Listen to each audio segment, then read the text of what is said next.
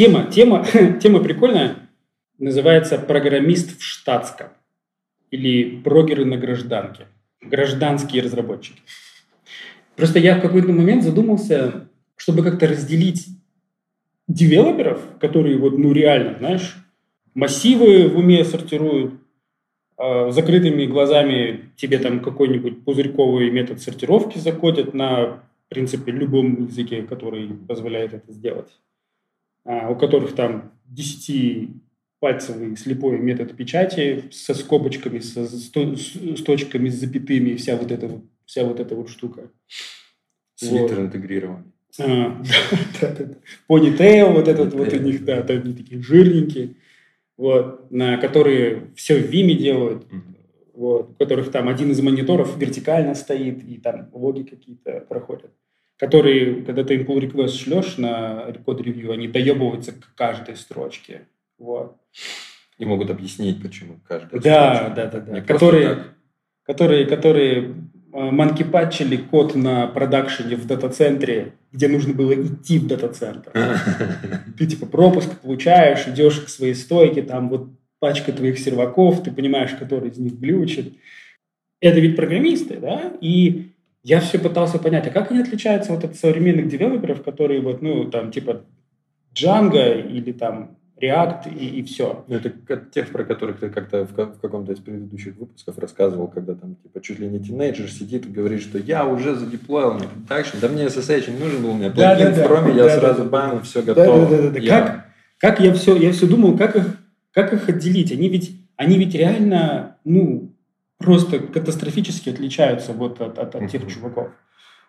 Вот. И кто-то называл типа их хипстерами, Тех называли типа программистами, какие-то мемы были в, в интернетах. Но недавно я наткнулся на интересную статью, и, оказывается, в 2000, по-моему, 2018 году какой-то американский крутой а, айтишный просветитель а, просто вы, выдавил термин, который называется citizen developer. Я начал понимать, что, оказывается, citizen – это тот же самый перевод, что и у нас, типа, гражданский или штатский. Вот знаешь, как вот менты или вояки, служивые говорят, типа, об, об обычных людях, которые, знаешь, вот, типа, до войны не были, людей, людей не стреляли, а он уже, он же даже не служил. Че он, блядь, в жизни понимает? Вот какой-нибудь ветеран там какой-нибудь войны там в Афганистане смотрит на нас и думает, долбоебы. Типа, они же жизнь, они же вообще ни хрена не понимают. И вот мне кажется, что вот эти вот девелоперы, которые не обладают вот этим вот реальным, реальным навыком разработки, угу. где ты прям реально разрабатываешь, они такие, знаешь, типа служивые, они типа вояки такие, ветераны, ветераны войны какого-то, знаю, продакшена. Угу. А девелоперы, которые, которых сейчас большинство, которые, по сути, занимаются интегрированием использованием каких-то готовых тулс, они вообще блядь, не понимают, что там вообще крутится, как, как этот код запускается, как он там масштабируется, uh-huh. как он там между серваками фигачится. Вот почему аптайм его виртуальной машины 6 лет, хотя там 8 раз подряд эта виртуальная машина поменяла все свое железо, на котором она крутилась. Вот они, они, короче, гражданские. Они такие, типа, слышали про автомат, uh-huh. Где-то там его видели, но из него по человекам не стреляли. Максимум там в Call, в Call of Duty, возможно. Вот. И когда вот эти вот ветераны смотрят, как э, эти разрабы пытаются койнить себя разрабами и пытаются там что-то как-то за, за, зaalгоритмировать, uh-huh. и они смотрят их код, который, ну, абсолютно просто невалидный, кусок дерьма. Вот, они, мне кажется, смотрят на них, как вот сидит такой дедушка-ветеран в парке, и там дети, короче, играют в войнушку там с этими Палками. Палками. Тах, тах, убил, нет, попал. Вот мне кажется, эти разрабы, они смотрят на, на большую часть современных разрабов вот именно вот так вот. Интересная штука вырисовывается, то, что по факту текущий рынок, он абсолютно не требует участия в разработке вот этих вот ветеранов, ветеранов программирования. Да, у них есть, у них есть куда применить их скиллы, угу. но эта, эта область применения сейчас настолько мала, особенно если мы говорим про веб.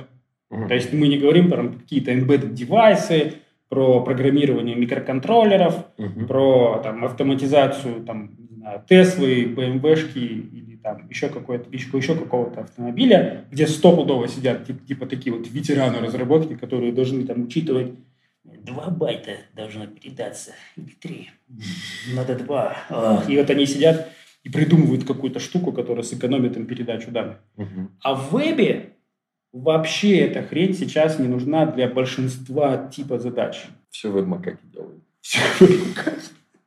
Кстати, классное, классное название. Е, ребят, если кто-нибудь из вас решил уволиться с вашей работы и замутить какую-нибудь веб-студию, назовитесь веб-макаками. Шикарно. Наверное, есть домен типа KI, типа webmaka.ki.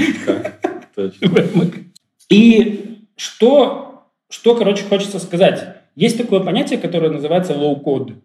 Low-code – это такая штука, которая, это такая концепция, которая говорит о том, что в современном вебе есть смысл писать как можно меньше кода.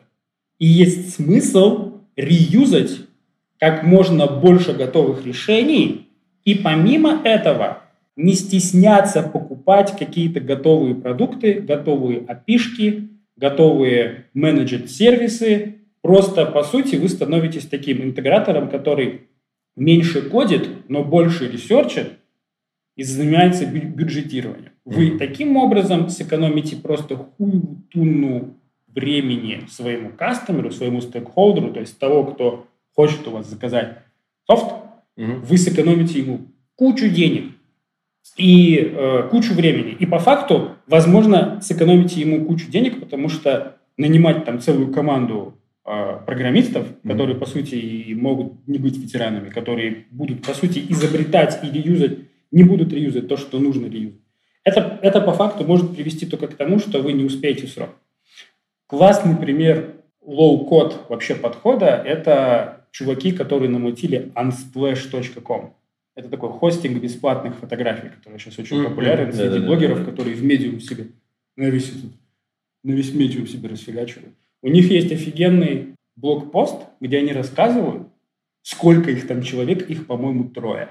То есть это сервис, который один из самых популярнейших там сейчас фришных mm-hmm. хостингов фоток. Вот, он ну, реально пользуется популярностью. И там, по-моему, ну реально, типа один или два разраба, один DevOps и, и там еще кто-то. И они рассказывали, как они реюзуют все, что только можно, что они вообще коды пишут очень мало. Что хочется сказать? Нет смысла притворяться тем, кем вы не являетесь.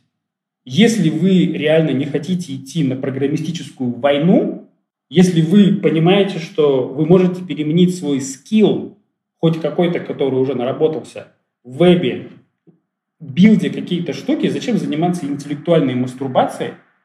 Надо признать, что, блин, я, походу, программер на гражданке, я, походу, программист в штатском, я на войну не хочу, я не хочу пузырьковыми сортировками тут сидеть, баловаться.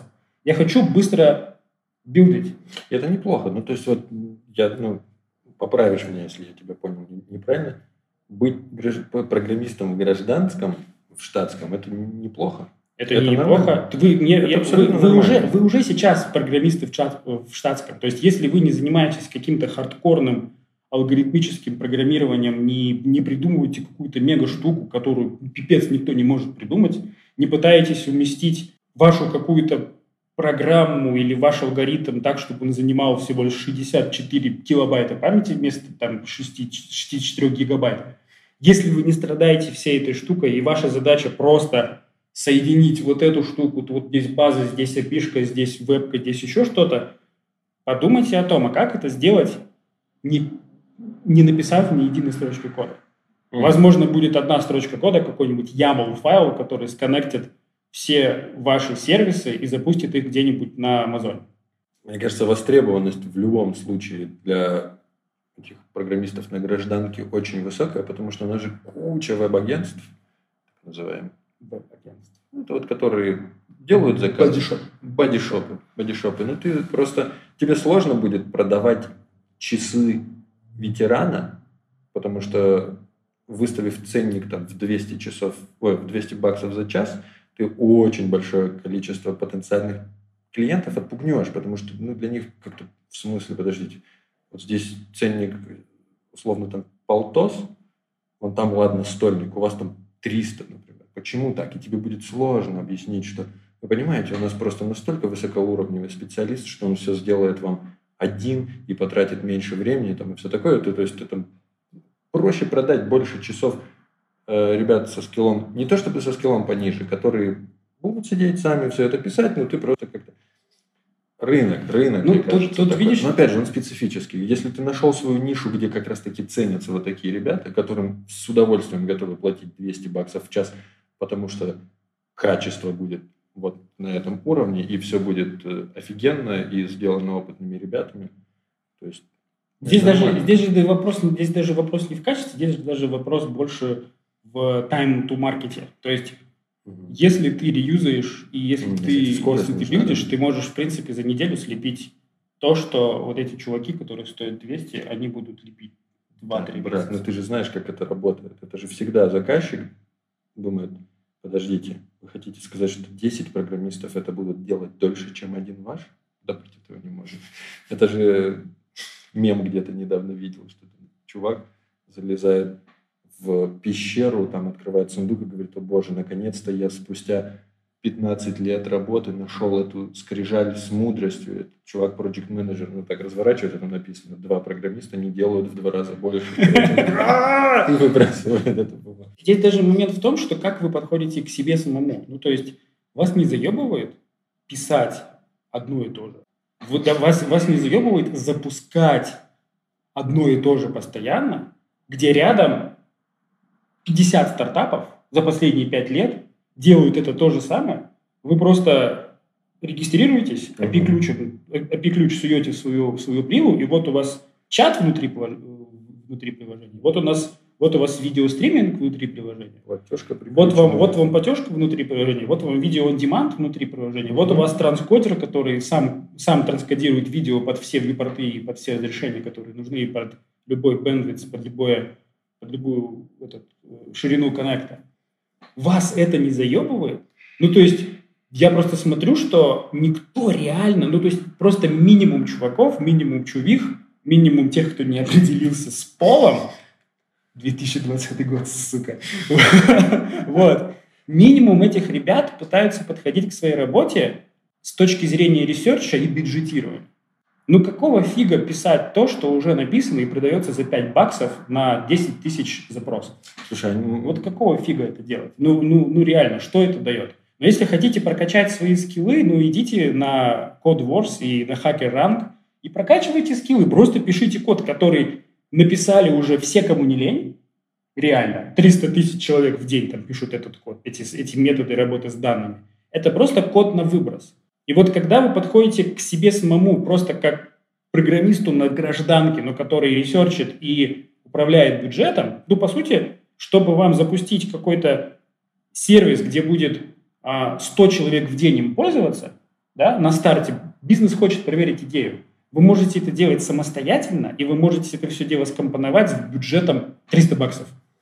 5 баксов сюда, 10 баксов вот эта штука стоит, 100 баксов вот это самая дорогая, какой-нибудь Obvious AI, который предиктит тебе штуку, ты ему просто там суешь какой-то датасет в CSV-шке, он тебе предик, предикторы строит. Сколько ты будешь это писать сам? Знаешь, есть какой момент. Я вот на это смотрю, и вот я сейчас понял, почему, может быть, многие так не делают, и, возможно, почему так не делал бы я или делал, неважно. Э, речь о том, что ну вот прикинь, тебе дают задачу, например, ну, не знаю, вашему отделу дают задачу на месяц, блин, написать какую-то вот такую мощную фичу.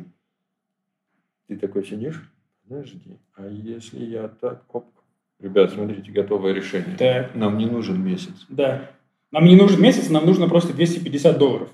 Да. И, все, и, и, и, может быть, кто-то в этот момент думает, а что мы будем делать оставшиеся три недели в этом месяце? Ты сейчас говоришь, ты сейчас говоришь, как, э, как, знаешь, вот, типа, как Элон Маск пытается трахнуть вообще всю космическую промышленность и весь автопром, uh-huh. объясняя, что, блядь, ребята, в космос можно блядь, запускать ракеты в 10 раз дешевле. Ну да, да, да. Так я сейчас говорю, что, блядь, походу, можно, можно программировать стартапы, особенно если, если речь касается о стартовом продукте. Uh-huh. Блядь, все можно слепить одним-двумя людьми, просто с другим подходом. Ты не ставишь, ты не ставишь им задачу, Ты им говоришь, ребят, у меня есть бюджет, который я готов потратить на любые сервисы, на любые опишки, которые вы хотите купить. Это, допустим, 10 тысяч долларов, которые нужно освоить в течение пяти месяцев. Я придумал. Но продукт должен появиться через неделю. Маск и там, еще пара ребят в Штатах активно топят за Universal Income, по-моему, называется. То есть это когда ты просто получаешь денег от государства каждый месяц условную какую-то сумму. Ну, потому что вот это они объясняют тем, что вот сейчас автоматизация и технологии настолько быстро развиваются, что через какое-то время уровень безработицы столько, мол, э, рабочих мест будет потеряно, что нам обязательно нужно Э, переходить на вот эту систему распределения денег. Но речь не об этом, а речь о том, что автоматизация. И то есть сейчас условные работники каких-то фабрик такие сидят и думают, блин, а что через пять лет? Вот реально вот они привезут нам робота, который нас 10 человек заменит, и все, я остался за бортом. Может быть, такие же мысли посещают и кого-то из ребят, которые такие, блин, я мог вот эту вот фигню завязать за 250 баксов, но меня тогда уволят. Они скажут, а, клево, ну вот уходи. Я согласен с этим, а вот теперь посмотри, допустим, на... Вот если вы как человек, который не использует всю вот эту штуку, не, не стремится к low-code философии, если вы тот человек, который постоянно кодит одно и то же, вот вы реально останетесь за бортом. Да-да-да, я не говорю, что я говорю... Но если ты, наоборот, идешь вот в, в, в сторону лоу-кода, ты будешь пипец как востребован, потому что на любую идею, которую тебе закинут, у тебя будет 7 вариантов решения. Так, вот этот сервис юзал, там саппорт кривой. Вот это очень быстро работает, настолько дорого. А вот тут вот у меня, короче, девушка, девушка там у меня села, мы с ней подцапались. Вот это стопудово не надо, она стопудово это low priority сделает всему, всему нашему этому самому. Согласен. И это норм. И если, допустим, посмотреть на, на вообще рынок как таковой, все идет к этому. То есть, по сути, миллениалы изобрели Дельфи. Переизобрели Дельфи. Что Ты помнишь, раньше все было точно так же? Раньше ноу-код был вообще базовой, базовой штукой. Ну, то есть ты, ты накликивал себе все, что можно. Mm. Помнишь? Нет. Окей. Те, кто помнят, мы накликивали Ветераны. программы в Delphi, мы накликивали программы в Borland C Builder, мы накликивали сайты в Dreamviewer и фронтенд, как-то там Microsoft Frontend назывался. И помните тот момент, когда что-то случилось, и это стало быть зашкварным. То есть Кстати, да. вы подходите к какой-то тусовке веб-мастеров, веб-мастеров, и не веб-девелопер, веб-мастеров. И вы говорите, что вы делаете сайт в Dreamweaver, и вас начинают просто адово хуесосить, типа, а я делаю сайт в ноутпаде. И я помню эти моменты, потому что я тоже в университете нас учили использовать Microsoft FrontPage и Dreamweaver, и мы клепали сайты mm-hmm. там. Но, конечно, вот сейчас я понимаю, почему этот Notepad Division победил, потому что появились другие раз, различные браузеры, а, они по-разному работали, и те сайты, которые генерил Dreamviewer, они просто были топорны. И нужно было как-то маркетологически выделяться друг от друга, стали рисовать эти вот совсем просто ужасно какие-то монструозные марсианские дизайны, которые ты не сможешь закодить в Dreamviewer. Их нужно было кодить в ноутпаде. И я помню этот момент. И я помню, как это внезапно стало зашкварно. И вот прошло 20 лет, или сколько, 15 лет, и мы опять возвращаемся к тому, чтобы не кодить. Что, потому что, в принципе, если Dreamweaver был такой монолитный, монолитным монстром, который не позволял тебе вообще ничего делать, ни шаг влево, ни шаг вправо, то сейчас все законнектилось, все превратилось в кирпичи. Сейчас есть, по сути, платная опишка на абсолютно любой высер, который вы хотите получить. На абсолютно любую хрень. И мы опять возвращаемся в этот рад, Rapid Application Development, Visual Application Development, Low Code, low code Development. В общем, миллениалы переизобрели Delphi. История, история либо цикличная, либо по спирали. То есть вот сейчас топовые альбомы этого года, у того же Weekend After Hours, это, блин, 80-е, музыка 80-х. Здесь тоже Мне кажется, Металлика, если выпустит альбом, там а, тоже будет, типа, да. Jump in the fire! Ты рассказал же про то, что это стало зашкварно. А знаете, что еще зашкварно? Я тут посмотрел статистику нашего канала. 40% людей, которые нас смотрят, не подписаны на нас. Я как бы ни на что не намекаю, но вы можете пропустить очень, вот это видео, очень важный Вот выпуск. это видео, например. То есть вам не придет уведомление, и вы вовремя не посмотрите видео, и потом в тусовке ваших друзей они будут обсуждать, а вы такие, «А, да, и не сможете поддержать беседу. И подпишитесь, ну нафиг. Подпишитесь, Да. подпишитесь. В общем, подпишитесь и вот такое вот резюме. А, Просто посмотрите в сторону low-code, low-code философии. Если вы не занимаетесь вот этим вот хардкорным зубодробильным программированием, если у вас на кодворсе нет первого дана или там первого Q, если вы не были чемпионом по спортивному программированию в вашем городе, стране или в мире, то, скорее всего, вы программист в штатском.